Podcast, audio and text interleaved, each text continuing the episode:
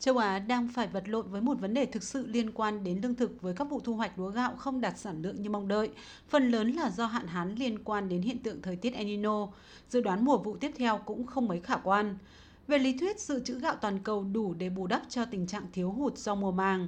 Vào cuối niên vụ 2022-2023, dự kiến sản lượng gạo ở mức 173, triệu tấn, cao hơn gấp đôi so với 82 triệu tấn trong giai đoạn 2007-2008 khi giá gạo tăng cao. Vấn đề là ai nắm giữ số hàng tồn kho đó, Trung Quốc và Ấn Độ cùng nhau kiểm soát hơn 80%.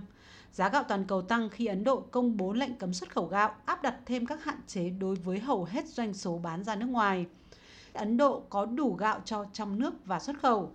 Tuy nhiên, đối mặt với cuộc bầu cử vào năm tới, chính phủ của Thủ tướng Ấn Độ Narendra Modi sẽ không mạo hiểm để xảy ra tình trạng lạm phát lương thực. Mặc dù Ấn Độ vẫn cho phép xuất khẩu trong các giao dịch đặc biệt liên chính phủ, nhưng những giao dịch này phức tạp và khó khăn hơn các giao dịch thương mại trước đây.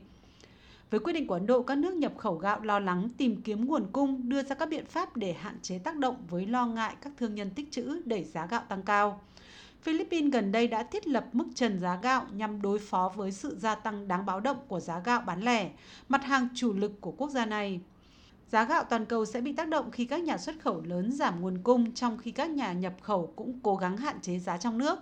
Những điều này khiến dư luận lo ngại lặp lại cuộc khủng hoảng tăng giá gạo năm 2007-2008 khi giá gạo tăng gấp 3 lần trong vài tuần lên trên hơn 1.000 đô la Mỹ một tấn.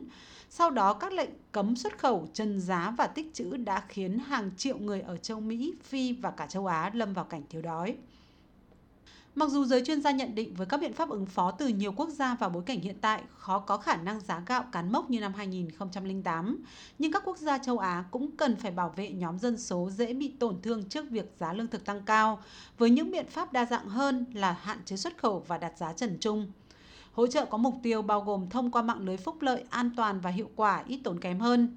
Chính phủ các nước châu Á cũng đã học được một số bài học từ cuộc khủng hoảng lương thực năm 2007 và 2008 và tăng cường trợ giúp cho nông dân tăng sản lượng sản xuất. Ngay cả vào năm 2023, bất chấp hạn hán do El Nino gây ra, sản lượng dự kiến sẽ đạt mức cao nhất mọi thời đại. Tuy vậy, với khả năng bùng nổ tăng trưởng dân số dẫn đến nhu cầu tăng hơn, nên giới chuyên gia cho rằng để đủ cung, các nước cần sản xuất nhiều hơn nữa. Thách thức cũng lớn hơn trong bối cảnh biến đổi khí hậu ngày càng nghiêm trọng và ngành nông nghiệp hướng đến việc giảm sử dụng các chất kích thích có hại cho sức khỏe người tiêu dùng. Lựa chọn là đầu tư thêm hạt giống tốt hơn hay cải thiện cơ sở hạ tầng nông nghiệp, tránh thất thoát mùa màng sau thu hoạch là một trong những giải pháp. Các chuyên gia cũng đánh giá cao sự vào cuộc của các ngân hàng phát triển khu vực. Thay vì cố gắng bẻ cong biểu đồ cung cầu, châu Á cũng cần nắm lấy đường cong để thị trường tự do hoạt động, tránh lặp lại những sai lầm trong cuộc khủng hoảng lương thực năm 2007-2008.